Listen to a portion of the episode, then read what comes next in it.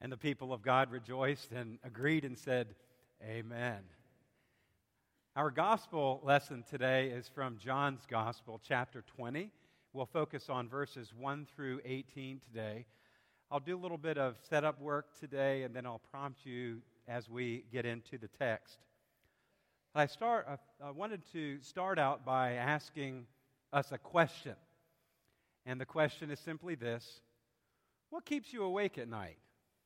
What keeps you up at night? As I was researching for today, some of the common things are indigestion. We'll give you that one. When your baby cries, if you have a little one, noisy neighbors, barking dogs, waiting for your teenager to pull into the driveway at night and hearing the door of the car shut and the keys jingle at the door. Health concerns, that's a big one. Snoring partner. I didn't mean to look at you, Philip. Uh, Lisa, Lisa has not shared anything with me. I'm just trying to look back at the choir. I hope that doesn't keep you up tonight, Philip. Worry and stress, financials, bad dreams or nightmares, those things. And I see a lot of our college students here today. I imagine there are exams that are pressing that keep you up at night or noisy uh, dorms in the adjacent rooms and things. I'd like to suggest something else that keeps us awake at night, and it was one of the uh, ones, no matter what I looked at, that popped up in the top two or three, and that is grief. Grief is among the top causes of sleepless nights. Grief is defined as the emotional burden that we experience when we lose someone or something dear to us. The days are long and the nights get longer. The word itself comes from the Latin gravis, where we get the word gravy, meaning it's heavy, it settles at the bottom. Gravity, grave. Grief implies a close attachment, a sudden separation, and the resulting loss. One of my favorite people is Dr. Jim Flamming, retired pastor of Richmond's First Baptist Church. And in his retirement, he's done a good bit of work on grief and wrote a great book that I often share with church members when they go through a death in their family. And in a talk I heard him give a few years ago, he shared that there are four different levels of grief or categories of grief. Spectator grief, and he says that's when we're a degree removed from a loss. Maybe it's a friend or a coworker has experienced a loss, so we're a degree separated. He also speaks of situational grief, which is a season that we're going through. It can be a, a loss of job, an economic loss, a loss of property, or something that you may think about. Anticipated grief is the third one, and it's when we see it coming, when we experience a diagnosis. Or often I've had um, people in the church share with me, especially in Alzheimer's. Pastor, my wife died long before she physically died. Anticipated grief. And then the fourth one Dr. Flamming speaks of is relational grief. The most significant one, he says, the loss of someone near and dear to our hearts. And some of you understand exactly what that is like. Today, 10 years ago, the Virginia Tech community experienced this kind of loss. And we remember that family today. And as you can see in our sanctuary, our cross is decorated with the colors. That on this 10th anniversary that we would remember the Tech family. Relational grief. Perhaps it's this fourth kind of grief that kept Mary Magdalene up all night. When we look at John chapter 20, we find Mary Magdalene, one of Jesus' closest followers, grieving over the loss of her Lord and teacher. She can't sleep tossed and turned. Likely she hears the rooster crow at the fourth watch of the night, which began at 3 and ended at 6 a.m. Finally, it's the first day of the week, which is our Sunday. They went while it was dark, the first daylight after the Sabbath. At last, Mary Magdalene and the other women can go to the grave to give Jesus the proper burial that he so deserved.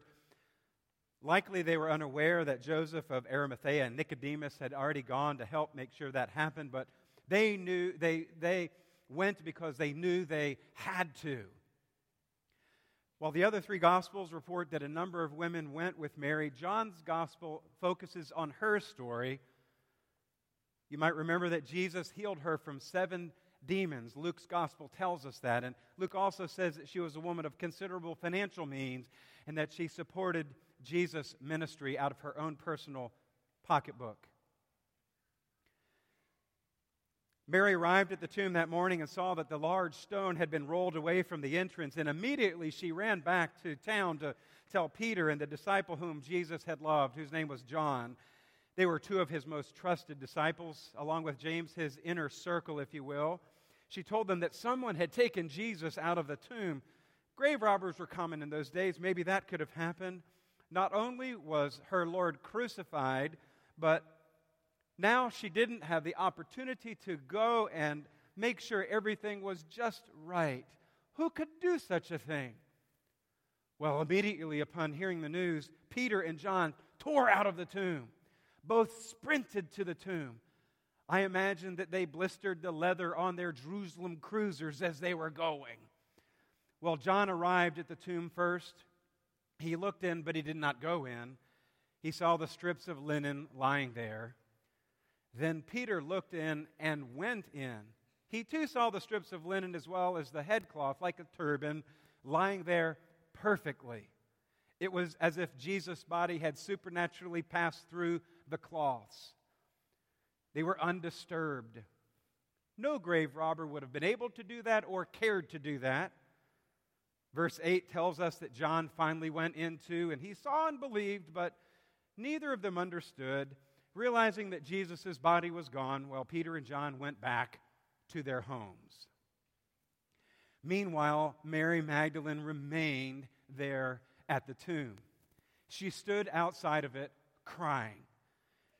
The Greek word implies that she was weeping and wailing. The Amplified Version translates it sobbing. The King James Version translates it weeping. Mary was heartbroken. How could someone have done this to their Lord? Her eyes would have been filled with tears. In his little book, Seeing Through Our Tears, Dan Bagby, my pastoral care professor in seminary, writes that tears are one of the most expressive ways in which we communicate. We cry for different reasons. From the moment we were born, our limited vocabulary, he says, required tears to express hunger, discomfort, and fatigue. From infancy through adulthood, tears are companions during some of the most difficult moments of our lives.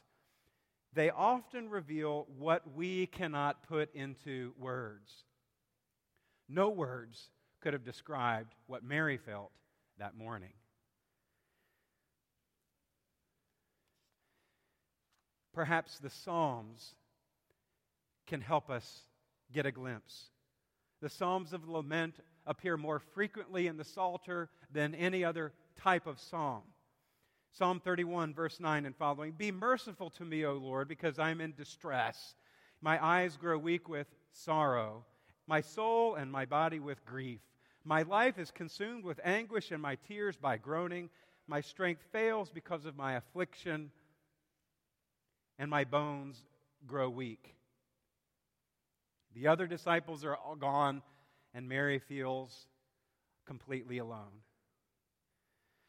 It was in these moments of utter despair and grief that Mary just stopped. Have you ever done that? Have you ever, have you ever just been in a place in your life where you just stopped? Maybe you didn't know what else to do, but you just stopped.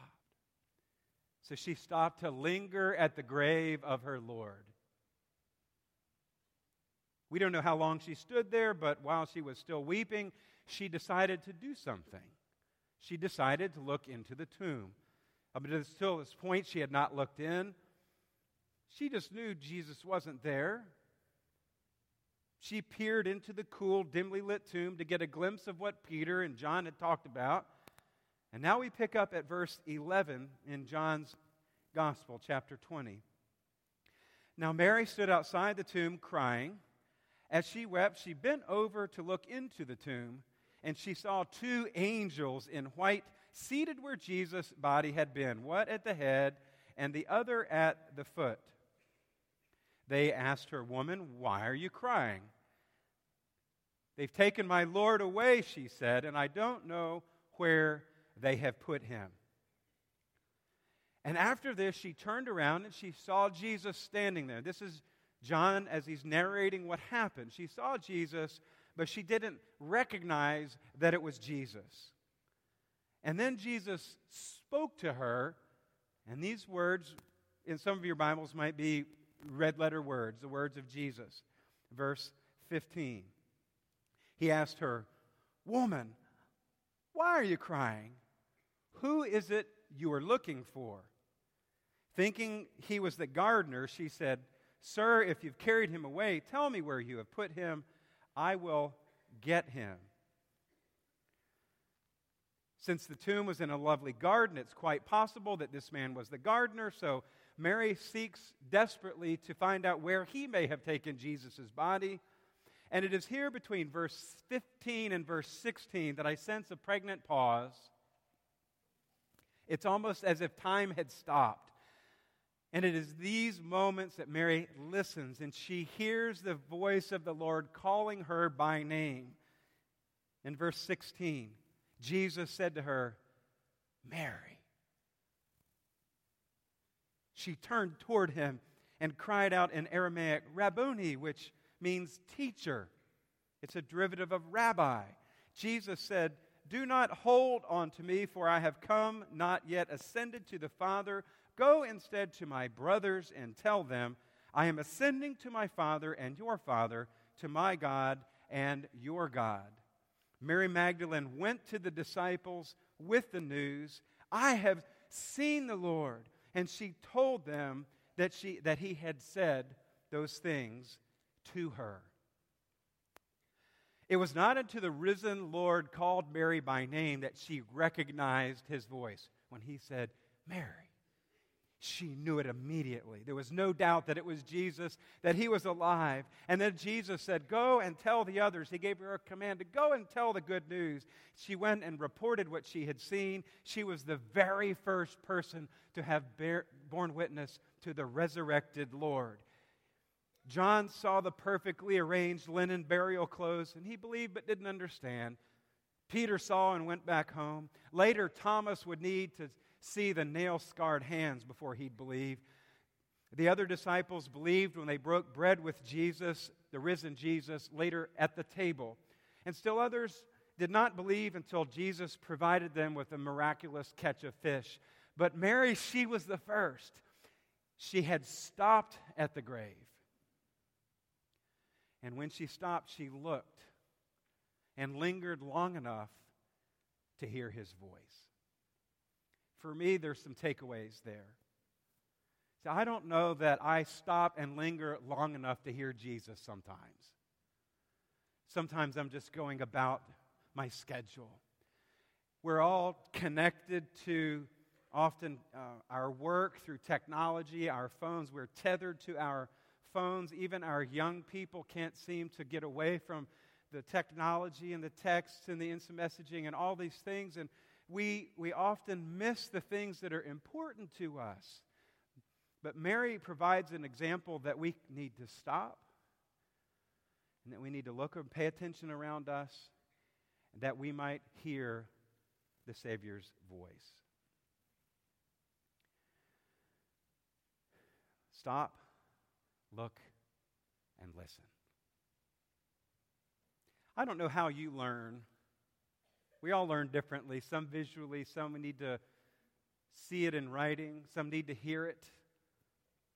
But there's one thing that I do know God knows your name, God loves you, that God longs to have a relationship with you, like Mary had with Jesus. And God sent his son, Jesus Christ, to die on the cross, and he rose from the grave to reconcile the world unto himself. God sent his son to be our good shepherd to bring you and me, lost sheep, home. There are more references to sheep in the Bible than any other animal. And I believe that's quite fitting because Jesus himself said, I am the good shepherd. My sheep know my voice, I know theirs. There's a couple passages in John chapter 10 that remind us of him as our good shepherd.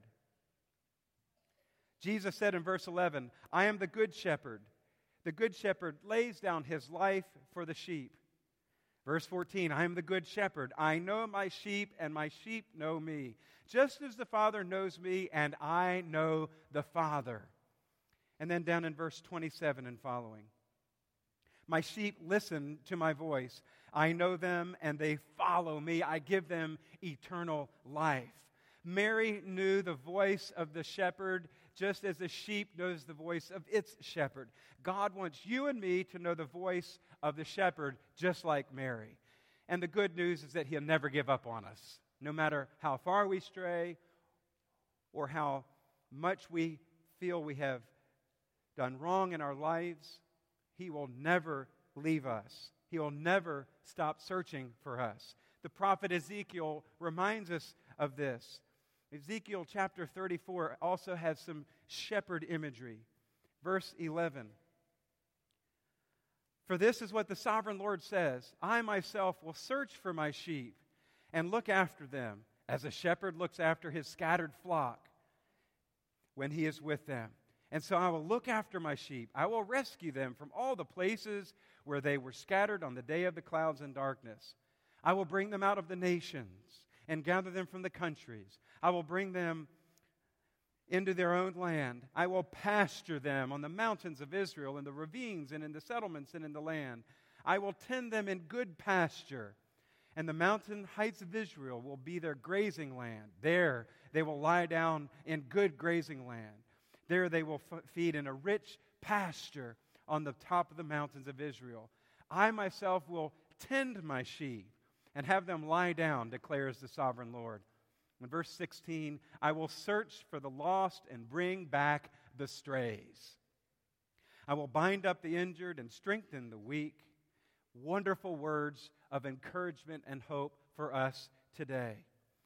The empty tomb reminds us that He loves us and that He is here with us, so much that He rose from the grave and He lives today. Mary experienced it firsthand. And I pray that each one of us experiences the voice of the risen Lord today and in the days ahead. A few weeks ago, one of you shared a story with me after church, and I so appreciated it, and I thought that it might be helpful to share with us today on Easter. It's about a little boy in third grade named Philip. He was a Methodist, attended Sunday school. He had been born with Downs. A lot of the kids didn't accept him, even in Sunday school. Well, the teacher, one on the Sunday after Easter, had an idea. He would bring those big plastic eggs that women's hose comes in when I was a kid, my mom would let me and my brother play with them. They were called legs, right? Well, the teacher collected enough of those legs, those plastic eggs, to give to each student. And he said, Here's your assignment. I want you to go out in the churchyard and find an example of something that reminds you of new life. Put it in your egg, bring him back in, and we'll all talk about him. So you can imagine all of the kids scurrying outside into the churchyard, picking up their thing, putting it in the egg, bringing it back. And when everybody was back in the room, the teacher assembled them on the table, and all the children were around. And one by one, the teacher opened up the big plastic eggs. And the first one had a flower, reminds us of new life. The second one had a little butterfly in it, reminding of new life. And so the teacher went through the eggs, and then he came on one that he opened, and it was empty. There was nothing in it. Other children said, That's not fair. There's nothing in it. That person didn't play by the rules. You can imagine. Well, the teacher felt a tugging at his shirt, and he looked down, and there was Philip. And Philip said, That one's mine. That one's mine. It's mine. And the other kids, We knew that you wouldn't follow the rules. We knew that you would be wrong. And they called him names. And then Philip said, No, no. He said, It's mine. It's mine. I did do it. I did do it. The tomb is empty. And a silence fell over the classroom. And from that point forward, none of those children made fun of Philip anymore. They had gotten hold of the message of new life through the symbol of the empty tomb that Mary had experienced on that first day of the week. The hope of Easter, the hope of Easter compels us toward a hopeful tomorrow today. You don't have to wait, it's here today. It provides the possibility of a future for those who've lost hope and feel that there is no tomorrow. And I want you to know that no matter what you're going through, no matter how difficult your circumstances are, people love you and God loves you. And never give up. Never give up. Mary didn't give up. Never give up. Mary's lament turns to praise. Her tears are changed into a triumphal shout. God wants you and me to experience the risen Lord just like Mary and the other followers did on that resurrection Sunday. The Good Shepherd knows your name. He just wants you and me to know him. He wants you to claim these words as his own. He wants you to say, The Lord is my shepherd. I shall not want. He maketh me to lie down in green pastures. He leadeth me beside the still waters.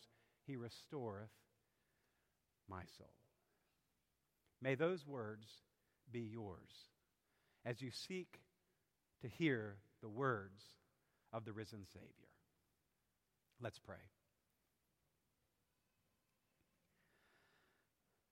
Lord Jesus Christ, Son of the living God, thank you for this glorious Sunday. Thank you that 2,000 years later, the story never grows old. That we can have the same power given to us through the Holy Spirit in a relationship with you that Jesus had as he rose from the grave and, con- and defeated death. That you would give us the strength to deal with whatever it is that we're facing today, no matter how hopeless it might appear, that we can claim and cling to the hope of the resurrection of Jesus Christ. Father, I pray for each man, woman, and child in this place today that we would leave changed and that we would be bearers of the hope that we have within us. And if there's one who is struggling or one who is dealing with things that they're just seemingly insurmountable, I pray that they would tell somebody today, reach out to somebody who can help them today. We ask this prayer in Jesus' name. Amen.